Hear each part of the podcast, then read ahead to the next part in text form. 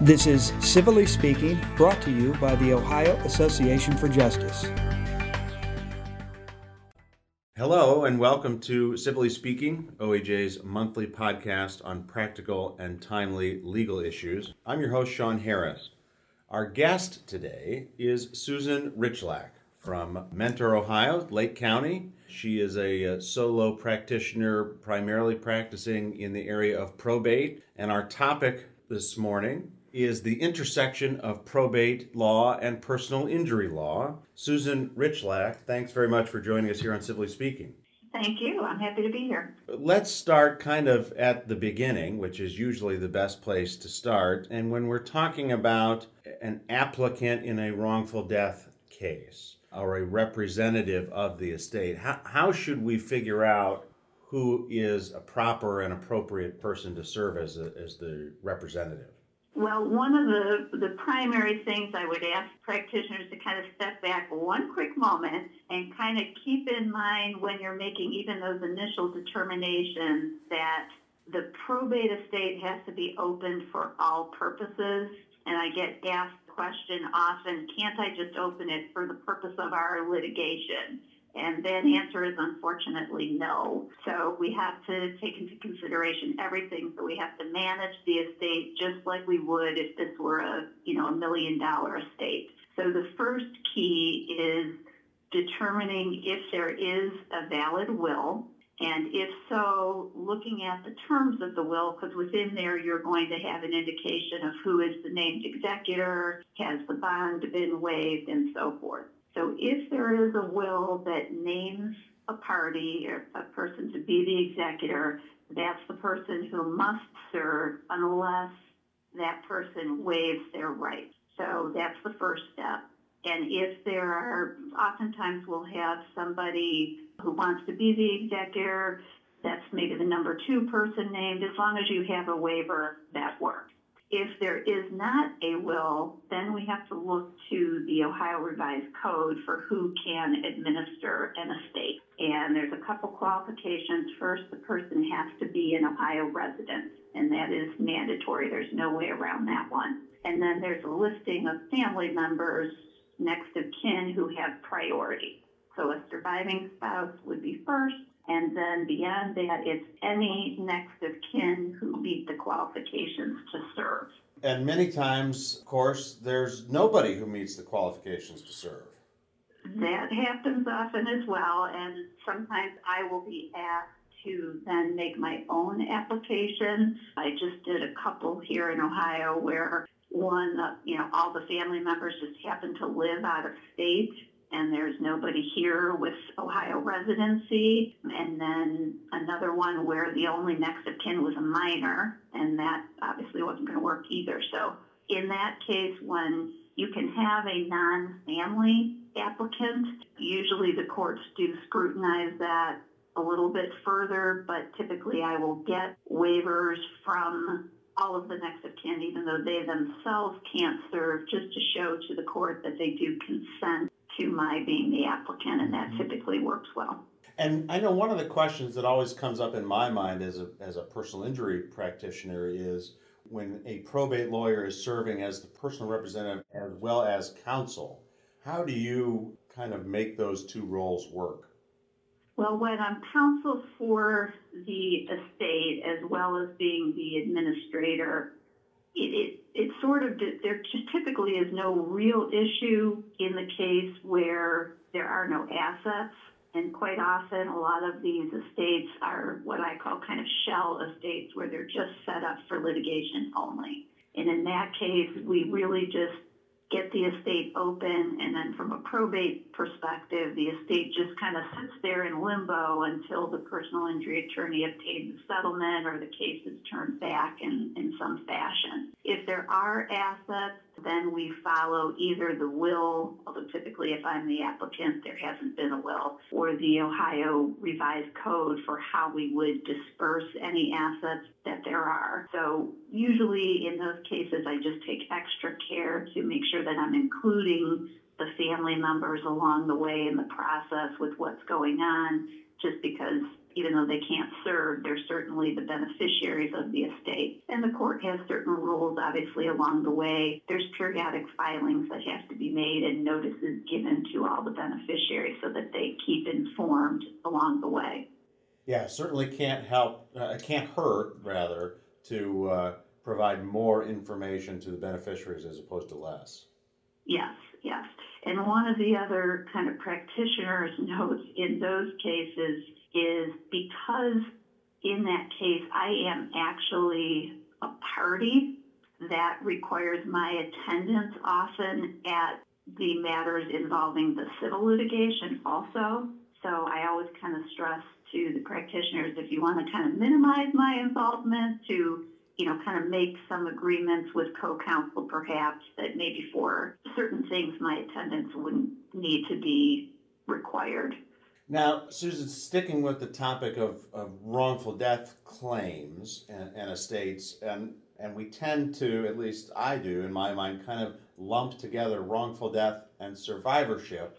But I gather in, in the probate court's mind, there's, there are obviously separate claims but they're separate claims and there are meaningful differences between them.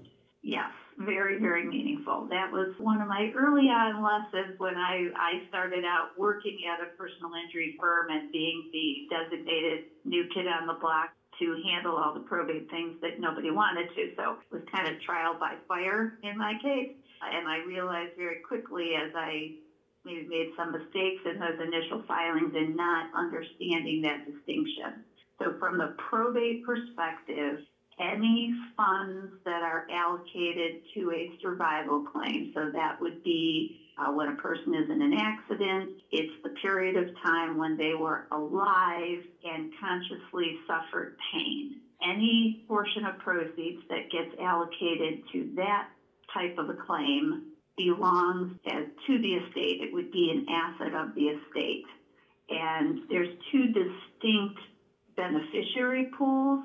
So when we're talking about survivorship claims, those go to the estate, and the beneficiaries of the estate are either folks that are named in the will as beneficiaries, or if there is no will, then Ohio Revised Code 2105.06, going back to early law school probate days, would tell you who the next of kin are. And those can often be a different pool of people than the beneficiaries that are designated in the revised code wrongful death statute 2125.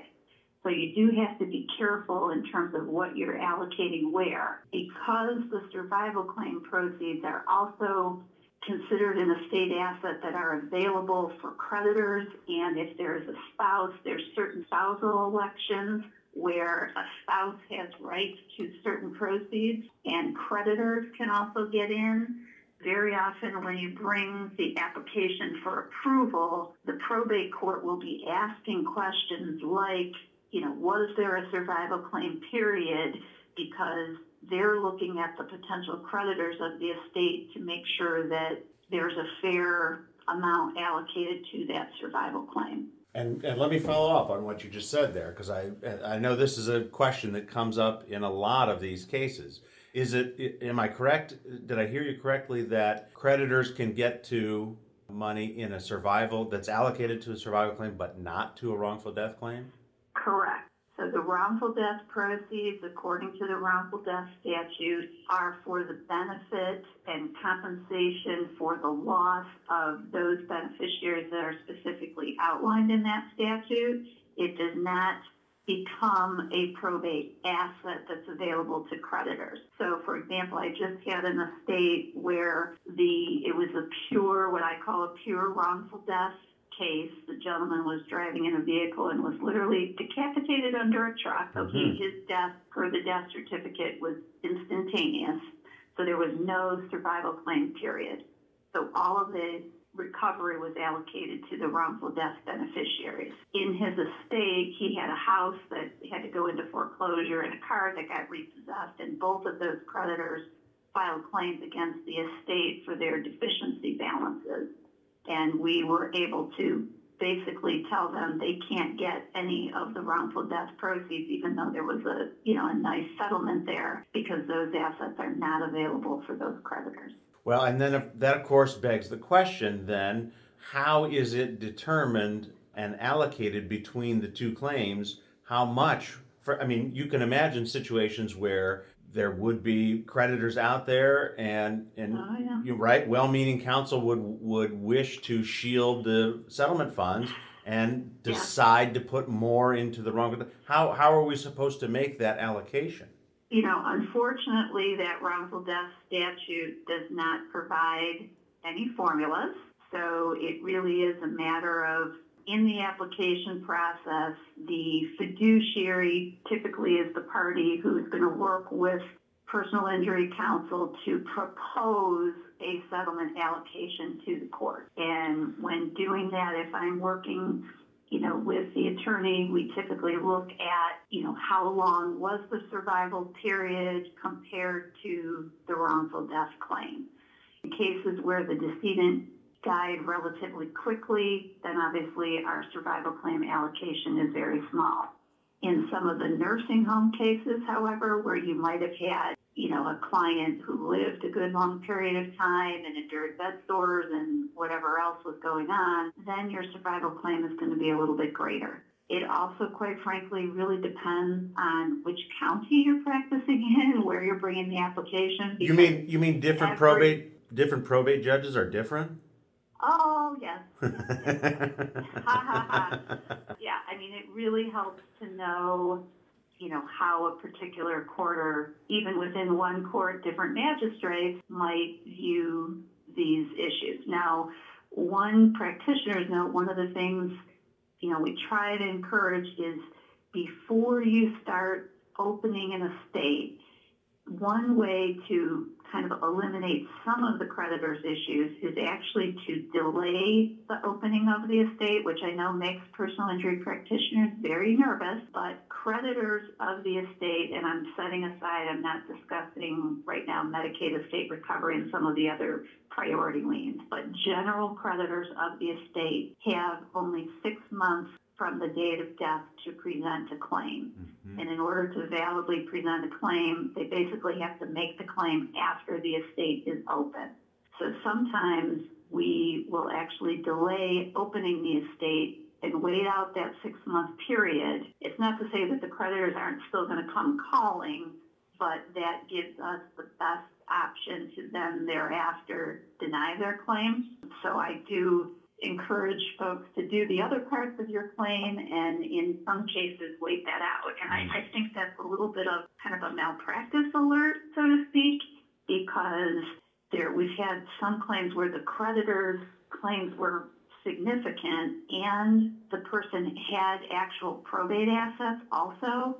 And if you run and jump and open the estate and put some of those assets in jeopardy, you know, I had a little query there of whether someone could potentially, if they ever found out, well, wait a minute, if I would have waited to file this, we could have not paid this, you know, hundred thousand dollars or whatever it is. So that's one of the things, you know, at the outset, I like people to kind of sit through and consider a little bit of what claims are out there and who has what's hanging out there as far as creditors. Sure. Now, and and forgive me, Susan. Can creditors come into the probate court and challenge an allocation? I mean, if uh, if counsel has decided we're going to allocate more to the wrongful death and less to the survivorship, and they somehow get wind of this, can they come in and say, "We Right. we think you're trying to do this fraudulently or improperly or something like that"? I wish I had a black and white answer to that. there is a superintendent's rule that talks about giving notice of the settlement approval application to quote unquote all interested parties. Aha. And so we do often wonder whether that might be interpreted to include creditors. Again, that might be a situation where if you were proactively kind of managing the probate aspects, you you can reject a creditor's claim. So let's say you think there's a claim out there, somebody presents a claim. I, as the probate counsel, would send them a rejection of claim, and they have a certain period of time within which to file suit on the rejection and challenge my rejection at some point. And if they don't do that within the time frame, and for small creditors or even really mid-range creditors, that would involve a lot of effort on their part. You know, then they've got to perhaps hire an attorney and file suit to try to dispute my rejection. Right. If they don't do that within the creditors, you know, within their time frame, then their claim is forever barred. So it might be wise for practitioners to try to sort out all those creditors' issues and take care of some of that before they make application to approve a settlement, and that way, you know, that creditor's claim would have already been extinguished. Hmm. Well, you mentioned the this six month time frame for making claims against an estate in the context of the plaintiff or our clients being deceased. We've also run into situations where the defendant or the tortfeasor is deceased. Talk to us about that six month timeline in regards to uh, filing a, a claim against a deceased defendant. Yes. Well, we can talk, and we should probably talk a little bit about that whole process too. But in terms of claims, I do get those calls where somebody's in a panic thinking, do I need to get this estate opened within six months, even though maybe your, your statute of limitations period is far from expiring? In that case of a creditor's claim, my opinion is that unless you were trying to get assets of the estate of that decedent, then that creditor's bar isn't going to bar you from, you know, whatever other recovery you have as far as the insurance and so forth. However, I do worry sometimes that maybe some insurance carrier or, or attorney representing them will try to start making that type of a claim. So again, the sooner you can get ahead of some of these and open an estate and so forth, the better on these defendants' estates. For example, you know, I try to tell practitioners if you have one of those horrible accidents where there's multiple deaths in the accident itself and you know that the decedent has already passed away, you know, there should be huge red flags everywhere on your file that in order to pursue something, you've got to get the defendant's estate open also. In today's world of, as far as probate goes, many people do not need to open an estate for their own purposes. If you have all your assets are joint with a right of survivorship or people these days who just don't have assets, they may not need to open their own estate. And very often I'll get calls from practitioners in a panic because they're going to file suit. And when they do their Lexis search or whatever to update the address, they realize that the defendant is deceased. And in those cases, because you know, this is not your client where we can just call them and get all the waivers and consents and get the estate open quickly. You know, very often it can take several months to get all the moving parts together and put together the right notices to be able to get that defendant's estate open. I also get that same question if the action has already been filed and the case is pending, but the defendant dies. Now a suggestion of death is filed, and then the practitioner only has a couple of months to, you know, get an estate open and get that proper party substituted in. Mhm. And if you if you don't mind a little bit more on that, Sure. um, you know, when we do that, so my typical process is that I would try to reach out to potential next of kin if we have some information for them, but very often, you know, we don't have good addresses or we don't even know who they are. In those cases, the probate process requires us to do at least three weeks of publication before they will make an appointment. Now, some courts, there is also a procedure that's kind of what I call a short, quick form called the application to appoint a special administrator. And sometimes, if I'm called at the 11th hour, which happens often, I'm able to get the court to make kind of what I call sort of a temporary appointment of me just for service of process. But then we do have to then jump through all the proper hoops to notify the family of the defendant and, and go through the proper steps to have a full estate administration open. And in some of those cases, you know, the expense of that can be quite significant.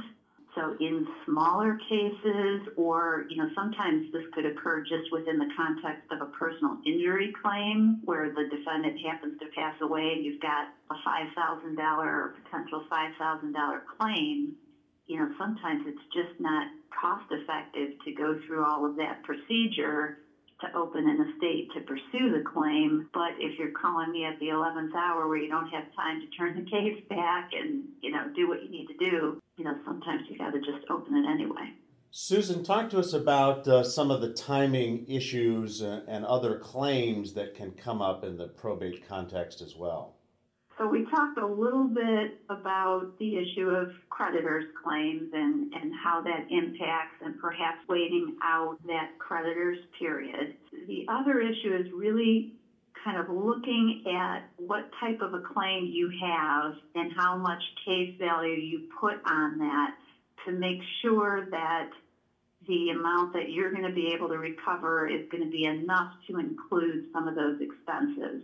And one of the issues that kind of comes up a lot with that is the nursing home cases when we have Medicaid estate recovery. So in those cases, you know, even if the survival claim is a short one, you know, those lien holders are going to be looking at getting some kind of recovery. So, you know, sometimes we talk about now this waiting out the six months isn't going to necessarily help that issue, but let's say, for example, in the nursing home setting, you know, where you've had a client that is on Medicaid and has been on Medicaid for an extended period of time, you know, we, we've seen, and you've probably seen them, the Medicaid estate recovery bills where, you know, those could be in the hundreds of thousands of dollars. So in those cases, you know, you might look at how quickly am I going to be able to open this estate? Who are the parties that are going to be able to recover from that? And is there going to be enough money after we try to negotiate that and pay all these expenses off that, you know, it makes sense to do? And in some cases, and in cases, like I said, where it's just an injury claim, you know, very often I will tell the clients it just may not make sense to pursue this or if you have enough time, sometimes you can sort of put the ball back in the client's court a little bit and say, look, you know, we have a potential injury claim that's worth XYZ amount. I think we've got some pretty significant liens here, other issues. If you want to go and get an estate open and have an executor appointed, you know, then we can talk about what makes sense to do from there. Anything else? One other thing I I would remind practitioners of is if you try to do things on your own without knowing some of the probate process and procedure, there are kind of some telltale signs that give the court a heads up that you maybe don't know the probate rules, and that tends to irritate the probate judges. So when you're filing your initial application, there is a next of kin form where you need to identify the proper parties who would inherit from the estate, not the wrongful death claim. This is just straight probate. And very often I see a lot of extended family members listed on that form, and those might be parties that would benefit under a wrongful death, but not under the estate. So when the courts review your filings and they start seeing people that don't belong, they kind of have their dander up a little bit about that. And the other thing is with that is that you, whenever you make subsequent filings in the probate court, the court is going to expect that you serve notice very often on all these people that are listed, half of whom maybe you don't really even need to serve, but sometimes the clerks that are taking those subsequent filings, they're not going to tell you to correct something. They're just going to go with whatever you have on there. So, you know, very often that's sort of a telltale sign and when the judges are then looking at approving contingency fees, you know, they're going to be looking to how was the estate administered, were things filed properly and timely. For, you know, every estate, while it is open, there's certain filings that need to be made along the way. There's an inventory and an account. Now, some courts will allow you in a case where it's open just for litigation only the courts may allow you not to have to make those filings, but sometimes you have to make an affirmative motion to request that. So again, that's another area where kind of just knowing the probate rules and how the various counties handle those can be helpful. And if you don't make the proper filings, the court will eventually issue a citation to remove the fiduciary. And since the fiduciary is really your client who has authorized you to investigate and pursue the claim, if they get removed and a new administrator is appointed, you know, they could hire their own personal injury counsel. So it's important to kind of know the probate rules. We hear often at our probate committee meetings and when the probate judges speak on this, they do kind of get irritated when attorneys come in and they don't really know the probate process and they just come in and from the probate judge's perspective, they think all they care about is getting their fee approved and moving on without kind of having done what they should have done throughout the probate administration. Yeah, and I think you're right. It seems, in, in my experience, that paying attention to individual county, local rules, and individual judges and magistrates seems all the more important in the probate context as compared to common pleas.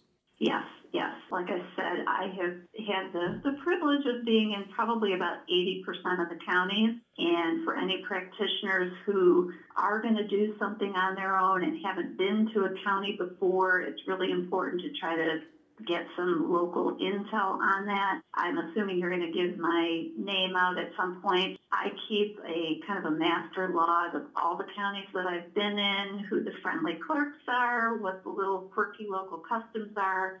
Anyone is always welcome to call if you have a question about a particular county. Sometimes I can, you know, give some guidance in terms of what types of fee amounts might get approved and and how even some of the case expenses we're finding now, some in particular counties, they are just getting really kind of stingy, for lack of a better word, on what kinds of case expenses you can bill. So there's certain counties where when you submit your application and you have to provide a list of all the deductions that are coming out, you know, they're looking at overnight stays in hotels for depositions and food and, you know, just some of these miscellaneous things. I've had some courts say we're, we're not approving that. So it's good, you know, sometimes we do a little audit of the expenses and kind of clean some of those up because I'd rather see the attorney get a full 40% approval on, say, a tough malpractice case, whereas sometimes, quite frankly, if there's a lot of other expenses that the court doesn't like, and now their danger's up, and then they're going to say, you know what, you're not getting a 40%. All it takes is one thing. Right. And same goes for, you know, they know at the outset, again, if, if your filings aren't accurate and so forth, and you've, you know, the court has constantly had to send you the nasty green cards and reminders because you don't file anything timely, when it comes time to that approval application, you know, the court's going to look at that history.